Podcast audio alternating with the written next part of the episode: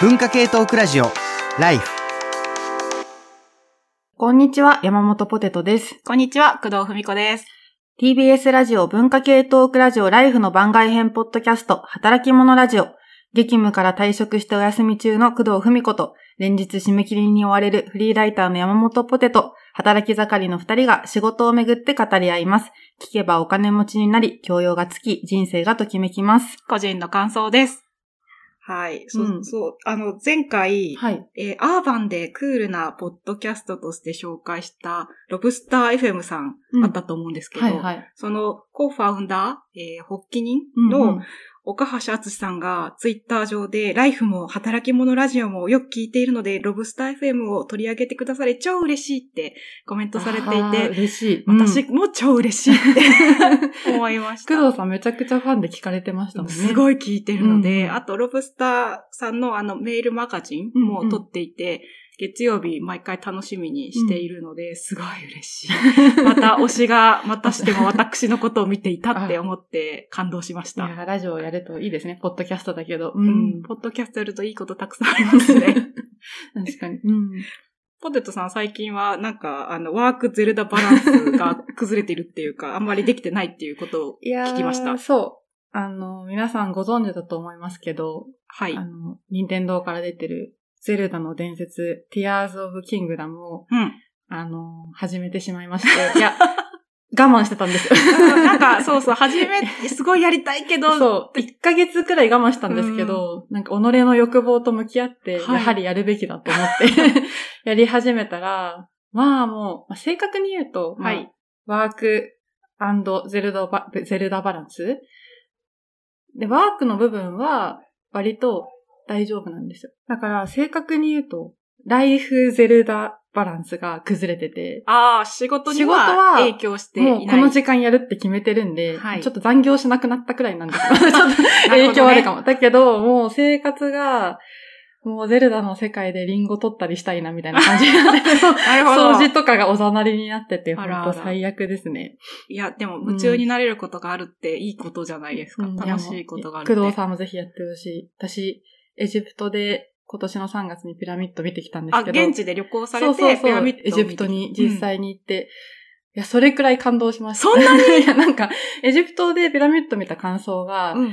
え、なんでこんなもの人間が作ろうと思ったんだろうだったんですよ。あ人間のエゴってすごいみたいな。あ、エゴの方ね。そうそうそう。うんうんでもそれくらい、なんでこんなもの人間が作ろうと思ったんだろうっていうくらいの、うん多分ピラミッドくらいのうん。人数とか使って作られてると思うので、うん。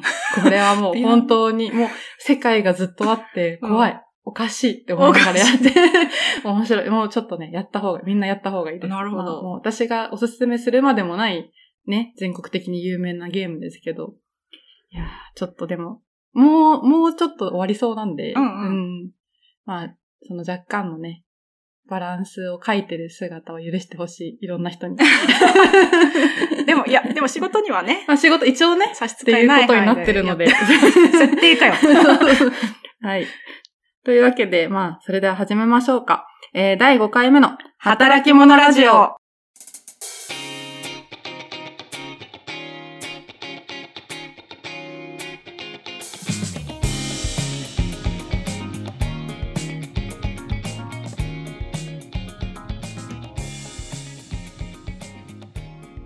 前、我が働き者ラジオの、はい。母なる。母なる母体。また二重表現出たよ。母なる母体こと文化系トークラジオライフのプロデューサーの長谷川博さん、まあ、黒幕こと長谷川博さんに、工藤さんが、なんか働き者ラジオの良いところと改善点を3つ言ってくれって メールしてるのを私は目撃というか CC で入ってて、うん工藤さんすごいなと思ったんですけど、そうそう、うん。そのプロデューサーの長谷川さんに、はいはい。あの、文化系トークラジオライフの生成 AI に負けないぞ、人間に残された言葉とはっていう6月25日に出演した、うんうん。その、出演して、うんまあ直前に打ち合わせ、出演者同士で打ち合わせるんですけど、早めに少し入って、長谷川さんに、あーどうもどうも、お疲れ様です。あ、働き者ラジオありがとうございます。って言われて、働き者ラジオ、どれぐらい、なんか結構人気な、大丈夫ですかね？って言ったら、あ、もう結構聞いてくださって人気ですよって言ってもらって、で、で二つ目のターンで、うん二ターン目で、ちなみに、あの、改善点と、あの、いいところ三つずつあげてください。って聞いて、うん。で、あの、他の出演者の方とかも途中で入ってきたので、一旦、あの、最後まで聞けなかったので、メールで改めて、うん。すいません、話の途中になってたと思うので、と言って、うん。メールで追撃して、うん。聞き出したっていうのを、うん。ポテトさんが CC に入って目撃されたと、うん。そういう経緯でございます。だから、あんまり見慣れなかったんですよ、この改善点と、いいところを教えてもらえたらいいなって心の中で思ってたんですけど、あ、聞いていいんだって思って。あ、そっか、普段は、そんな、あ、できれば教えてほしいけれど、自ら自発的に聞くことはないかなっていう感じです。かそう。まあだから相手からフィードバックがもらえたらラッキーくらいの人生を生きてきたんで、なるほど。言っていいんだと思って。でもそれやっぱ工藤さんの今までのお仕事とか関係されてるんですかあね、もう完全にそうで、うんうん。あの、私、ポストモーテム文化圏の人なのえ、で、何ですか？ポスト？モーテム？っポストモーテム、ていううのは、直訳すると、えー検視とか死体解剖のことで、なんかすすごい、ちょっと怖い感じですけど、あの、の、IT システムやサービスで発生した障害とか不具合の振り返りを行う事後検証のことを、あの、俗称でポストモーテムって呼ぶんですね。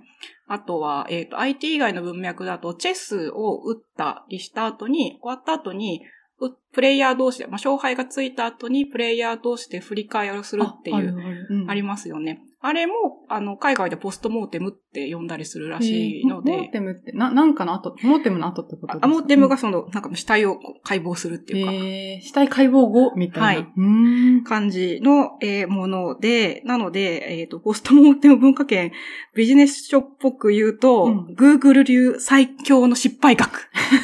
みたいな、いいね。はい、のの文化圏にどっぷり浸ってきたので、多分何にでも振り返りやりがちっていうか、うん。周りにもそれを教えてって言ってしまいがちですね。詳しくは、えーここに持ってまいりました。あの、し白くて分厚くて。分、なんかトカゲみたいな。大き本はい、うん。があるんですけど、オライリージャパンさんから出ている SRE、サイトリライアビリティエンジニアリング、Google の信頼性を支えるエンジニアリングチームっていうあの技術書があるんですけど、これに、の一部でポストモーテムについて、振り返りについて詳しく手法も含めて書いてあるので、ぜひ、あの、なんか買って読んで、買って借りたりして読んでほしはいはいは私、あの、じこれはちょっとした自慢ですけれども、あの、これ、えー著者の方が、あの、まアメリカとかの方なんですけど、あの、翻訳は、えー日本の技術者の皆さんがやっていて、うんその中の関根達夫さんという方が、まあ、一緒のオフィスで一時期働いてたとかあるので、あの、サインもらっちゃ本当だ、った。ふみこさんへって書いてそうそう。はい、もらっちゃいました。うんへへっていうのがあって、へへへへっていうのがあって、ポストモーテムやりがちですね。日本だと、多分日経コンピュータさんから出ているポストモーテム、みずほ銀行システム障害、事後検証報告というのが出版されているあの、みずほ銀行さんですね。銀行さん。はい。の私は使い続けてます、水穂銀お、行。すごい、偉い、さすが、いい、、オン、オン忠誠心が高い。っていうのもとかもあるので、まあまあ、一部のところではよくある振り返りの手法ですね。で、ポストモーテムで、多分なんか、とか振り返りの中で重要というか、ちょっと面白い、個人的に面白いなと思っているのは、ポストモーテムって、振り返りではあるんですけど、吊るし上げとか犯人探しではないし、うんうん学校、小学校とかであった帰りの会とか、反省会みたいなのあるじゃないですか。地獄のやつ。そうそう、先生、男子がみたいな。うるせえよみたいな、うんああいう感じじゃなくて、なんかこう、問題対私たちチームっていうのにどうやって集中するのかっていう手法でもあって、そこが面白い、そういう雰囲気が面白いところですね。結構難しそうですね。なんか、自然にやってると、やっぱり誰か犯人とか見つけちゃいそうだし、そうですね。あいつが悪いみたいに、球団反省会みたいになっちゃいますよね、集団って。そうですね。だし、あの、あるいは、まあ、と今の多席、他の人を責める感じですけど、自責、自分のことを責めてしまって、なんかあの、本当にすいませんでした、みたいな感じにしないようにどうするのかっていう工夫に溢れているし、なんかあの、ポテトさんには少し共有したんですけど、私自分なりにこの postmortem を、えっ、と、まあ、KPT って呼ばれてる、 Keep、Problem、Try っていう、その3つのフレームワークで、どうやって振り返りをするのかっていう、なんかマニュアルっていうか手引き書っていうか自分で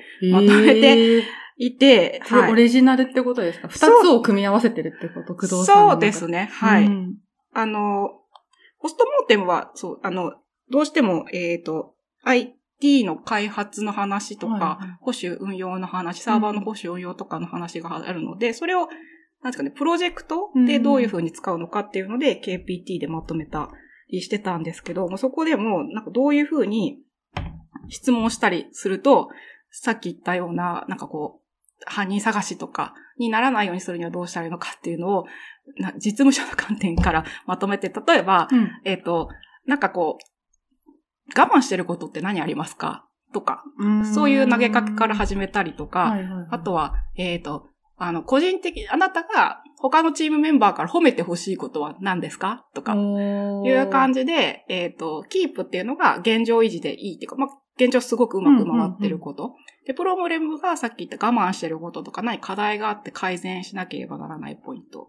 トライが、あの、いい、今のままでもいいんだけど、さらにより一歩目指すとすると何に挑戦したらいいのかっていうのを、はいはいはいまあ、整理するっていう、そういうのを、はい、あの、自分なりにまとめていたりしましたい。や、かっこいいですね。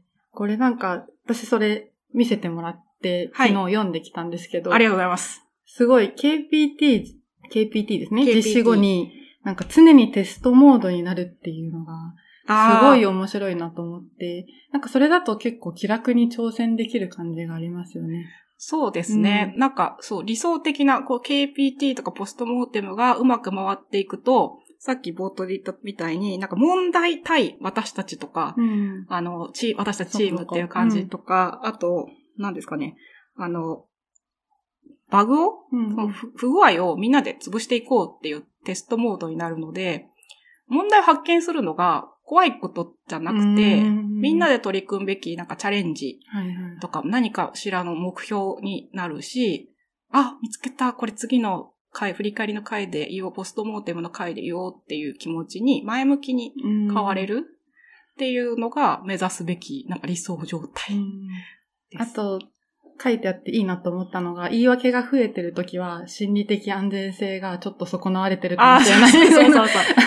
やっぱそういう事態は起こるんだっていう。怒ります、うん怒ります、どうしてもね。うん、なんか、やっぱり、そう、あの、うまく工夫しないとどうしても多責思考、うん。自責思考に陥りがちなので、あ危ない危ないって言って、うん。モデレーションっていうかその司会を進行役の人が気をつけて、えっ、と、危ないって思って、うん。あの、話を切り替えたりとか、今ちょっとなんか、ネガティブな感じになってますけど、なんかもうちょっと視点切り替えるとどうなりますかねってやったりとかしますし、あとその司会進行の話で言うと、うんうん。喋んない人結構出ちゃうんですよね。うんうんうんプロジェクトのチームメンバーが参加してる人が多いと、まあ、自分喋らなくていいやって思ったりなっちゃう、なっちゃう。なっちゃうんですけど、そこはうまく、なんかこう喋ってない人に思いがあるはずなので、うん。ちゃんと、あの、ファシリテーターとか司会進行役の人が、あ、なんとかさんはどうでしたって振りましょうとか、そういう細かいところを含めて書いてあったりしますね。結構司会進行の技量というかね、求められるんだって今話聞きながら思って。で、なんか、工藤さんの、この KPT の、これなんか、こっそり、み、み、なんか配れ、配れるんですか？これは。あ、はい。なんかあ同 同僚とか、む昔は同僚とかは、あの、なんか配ってたりしましたよ。うんうん。じゃあリンク？リンク貼っとく？プレゼント、プレゼントしてくれます？はい。うん。そうじゃあ皆さんちょっとこれを見て、見てみてください。っていうのと、これ読んで、あ、ちょっと似てるなって思ったのが、まあ、熊谷慎一郎さんと国分光一郎さんの責任の生成っていう本があって、今はい持ってきてますけど、信用者から出てる。で、この本の中で熊谷慎一郎さんは、まあいろんなところで紹介されてますけど、当事者研究について紹介してて、まあ当事者研究は精神障害とか抱える人々の活動拠点である北海道の浦川ベテルの家で生まれて、うん。まあ親を困らせる爆発、なんか公衆電話破壊したりしてた、この青年に、まあ、研究してみない君の爆発についてってこう投げかけたところから始まって、なんか反省じゃなくて研究なんですよね。で、なんかこれすごいいいなと思って、なんかそれって犯人探しをしないことじゃない犯人じゃなくてメカニズムに目を向けるっていう。で、当事者研究はなんか、熊谷さんが言うには、まあ二つポイントがあって、まず行動と本人を切り離して、行動を自然現象のように眺めるっていうのを外在化って言うんですけど、あと仲間の力で外在化するには仲間の力が必要。なんかそれくらい自分を責めないとか、自然にしてるとそうなっちゃうから、そうね。そうそう、仲間がいることによって、これがちょっと和らいで、やっと外在化できるっていう話だと私は理解したんですけど、だから、この工藤さんのやってるこの KPT っていうんですかね、うんうん。うんもう多分チームじゃないとできないのかなっていうのはすごい感じました。そうですね、おっしゃる通りで、えっと、チーム、少なくとも複数の誰かがいないとできなくて、うん。一、人で回してる、例えばプロジェクトでも、あの、クライアント、顧客の人に似たような感じ。で、あまあ、今回で言うと、長谷川プロデューサーに、顧 客顧客。かな？わかんないですけど、はい、うんうん。聞いてみて、まあ、身近な、うん。あの、直接のチームメンバーじゃないけれども、あの、一緒に横で見てたり、斜め上から見てくれたり、そういう人にどう見えてますか？って聞くっていうのが多分その外在化。を使ってるし、仲間の力でもあるのかなと思います。なるほどね。あと、これで、この当事者研究に対して、この責任の生成の中で、国分光一郎さんが面白いこと言ってて、うん。やっぱ一度、まあ外在化って一度面積することでもあるじゃないですか。自分から責任を切り離すことでもあるんですけど、はい。こう、面積することによって、きちんと引き取る責任で隕石することができるっていうこと書いてあって、なんか自分がやってしまったことに応答するっていうのが責任だって国分さんはおっしゃってるんですけど、だから、改善するためには、なんかこう、自分の悪い面を見つめる、反省する必要がありますけど、なんか反省の手前に一回許されるというか、面積されることで、まあ、反省って言い方だけど、本当に責任について引き取ることができるんじゃないかっていうのは、結構ありそうだな。面白いうん。面白いですね、そうなんですよね。責任っていう概念ってすごくいろんな意味があったりとか、場面によって違ったり、文脈に応じて違ったりすると思いますね。あの、法哲学者の滝川博秀さんが、責任の意味と制度っていう本を書いていて、そのサブタイトルがまさになんか負担から、その自分で負うことからうん、応答へ、レスポンスをすることへっていうタイトル。で、あの、滝川先生、滝川さんは法哲学者なので、もちろん、あの、責任がこれまでどういうふうにうん。扱われてきたり、あとは英語だといろんな、や、あの、単語がはいはい。当て、当てられているので、それらがどういうふうな歴史的な意味を持って概念として使われてきたのかっていうことも整理されるんですけど、それだけじゃなくて、今、あの、国分光一郎さんがまとめたような、あの、えっ、と、一度面積したりして応答していいくっていうことの現代的な意味とかも整理されていて、あの、すごく似たようなところがあるなというふうに聞いていて思いました。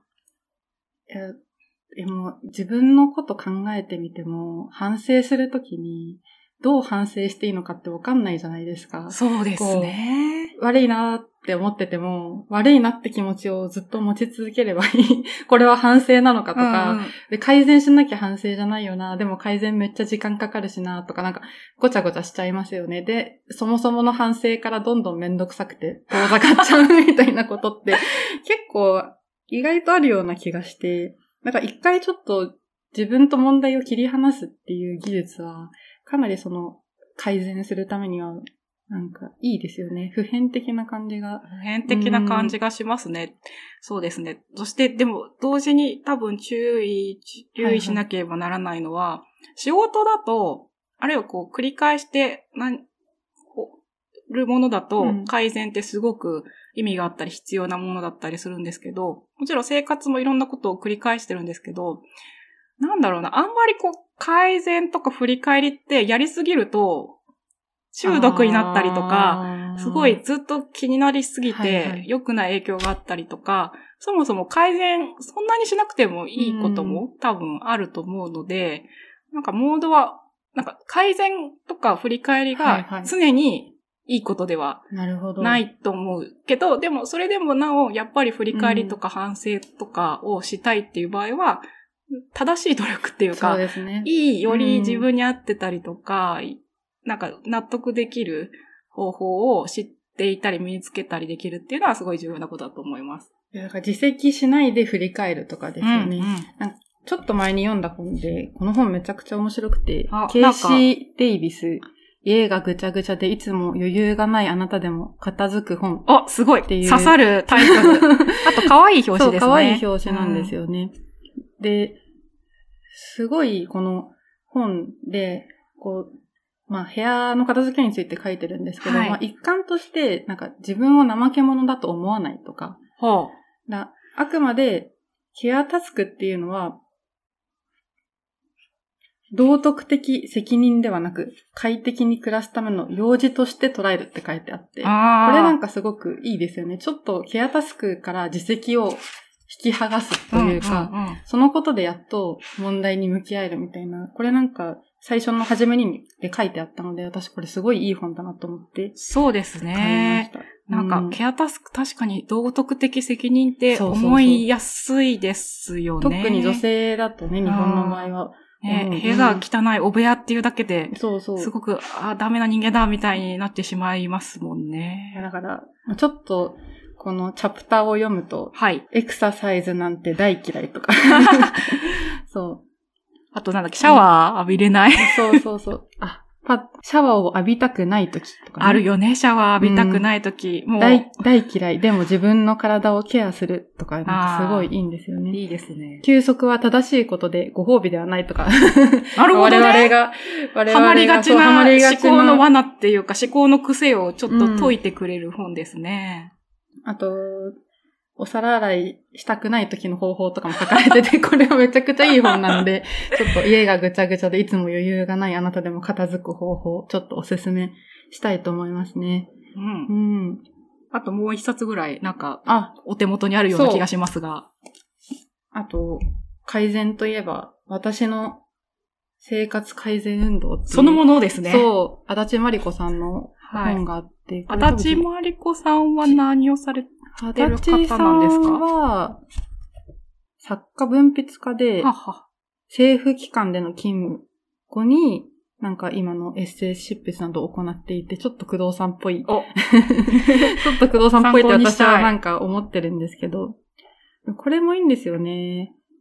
最初はその、まあ物置状態になった部屋から始まって、だんだんと生活を改善していくっていう話すごい共感するわ。わ。でそこになんか Y さんっていうこの生活改善運動の師匠が出てくるんですよね。はい足立さんにとっての。はい。で、ここにはフロンティアがあるって言って、その足立さんのこの状況をなんか否定せずに、うん。どんどんこの生活の術を教えていくっていう、まあ、すごく教えるわけじゃなくて、たまに Y さんが出てきてすごいいいこと言って帰ってくるんですけど、ええなんか本棚作ったりだとか、料理について書いてあったり、これもなんかね、すごく良くて、なんか自分の好きなものを買うことを許されるようななんか気持ちになる。まあちょっと、なんかそういう改善もあるなって思いましたね。うん、うん、うん。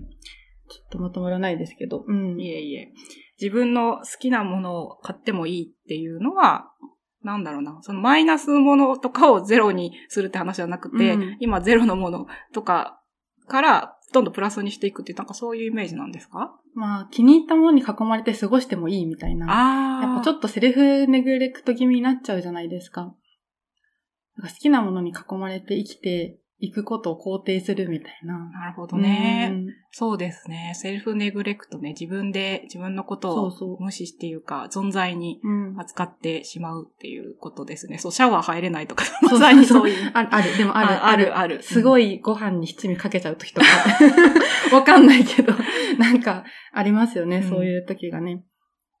でも、その改善の話で思ったことがあって、これ前、ライフでもちょっとお話ししたんですけど、昔、中学生だった頃に、三者面談があって、うんで、私割と優等生の子供だったので、うん親に、あ父が来てくれたんですけど、でも先生はなんかやっぱ言わなきゃいけないと思ったらしくって、はあ悪いこと、また改善すべきこと。はい、はい。うーん、まあ、い何も言うことはないんですけど、もっと、あの、積極性を持った方がいいですね。うん。ななこさんは、みたいな、私、ななこって言うんですけど、はい って言われた時にお父さんがすぐに、え、それは性格だから直さなくてよくないですか？って言ったんですよ。ああ、父正しい。あ、直さなくていいんだと思って、父と思ったんですけど、いい話。そう。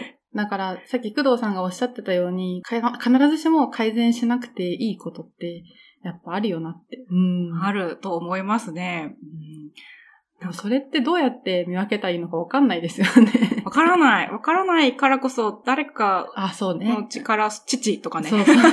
の力を借りるべきなんでしょうね、うんきっとね。だからそれ先生との密室だともしかしたら、のーあ、確かに。。深くこと、なんかトゲのように刺さって、そうそう私消極的なんだ、もっと積極的にならなきゃって思っていた可能性がありますよね。けど、父がいたことによって、割とこう、そんなことないって言ってくれる人がいるっていうのは、心強いうね。ね。これは、まあ仲間じゃないですけど別に、複数にいて反省するっていうところの結構いいところなのかもしれないなって。うんうんそうですね。反省とかってどうしても実家中毒っていうか、はいはい。なんかこう、うん閉じていきがちうんだから、それを外に開いていく手法って多分覚えておいた方がうん、いいのかもしれないですね。うん。あと、さっき言ったその雰囲気作りとかにもつながるんですけど、どういうふうに環境を作るかって、すごい、本当形とか、あ型ってー大切だと思いますね。席とかは席とか、うんうんあとファシリテーターをとりあえず決めとくとかもそうなんですけど。いはいはいはい。なんか、むずいですね、反省。あれむずいです反ね。省、なんか、は反省しすぎてもいけないし、反省するなら、いい感じに、自分を傷つけない、責めない形で反省しないと、本当の反省にはならないっていうね。そうですね。うんでも、裏を返すと、訓練、トレーニングをすれば、あまあ、ある程度身につけられるっていうのは、いい、な、覚えておいてもいいことかもしれないですね。で、それいいですね。反省できない人って、すごく人格に欠点を抱えたあ、人それこそね、道徳的に良くない存在みたいな感じでうん思われてるかもしれないけど、単純にスキルうんが足りない、技技術が身についてないだけで訓練すれば、ある程度はうんうん獲得できるんだと思います。そう思うとちょっと希望ですよね。自分が反省できないときに、私はなんて人格的に劣った人間なんだとか思うよりは、あ、ちょっまあと訓練足りなかった足りないな、な、みたいなうん方がね、いいなと思います。はい。というわけで、このあたりでしましょう。しょううん。働き者ラジオは皆さんからの感想や質問を募集しています。お便りはメールアドレス life.tbs.co.jp まで、題名に働き者ラジオと書いてメールをお寄せください。SNS でのコメントも大変励みになります。ぜひ、ハッシュタグ、life954 をつけて投稿してください。ここまで聞いていただいてありがとうございました。お相手は工藤文子と、山本ポテトでした。さようなら。さようなら。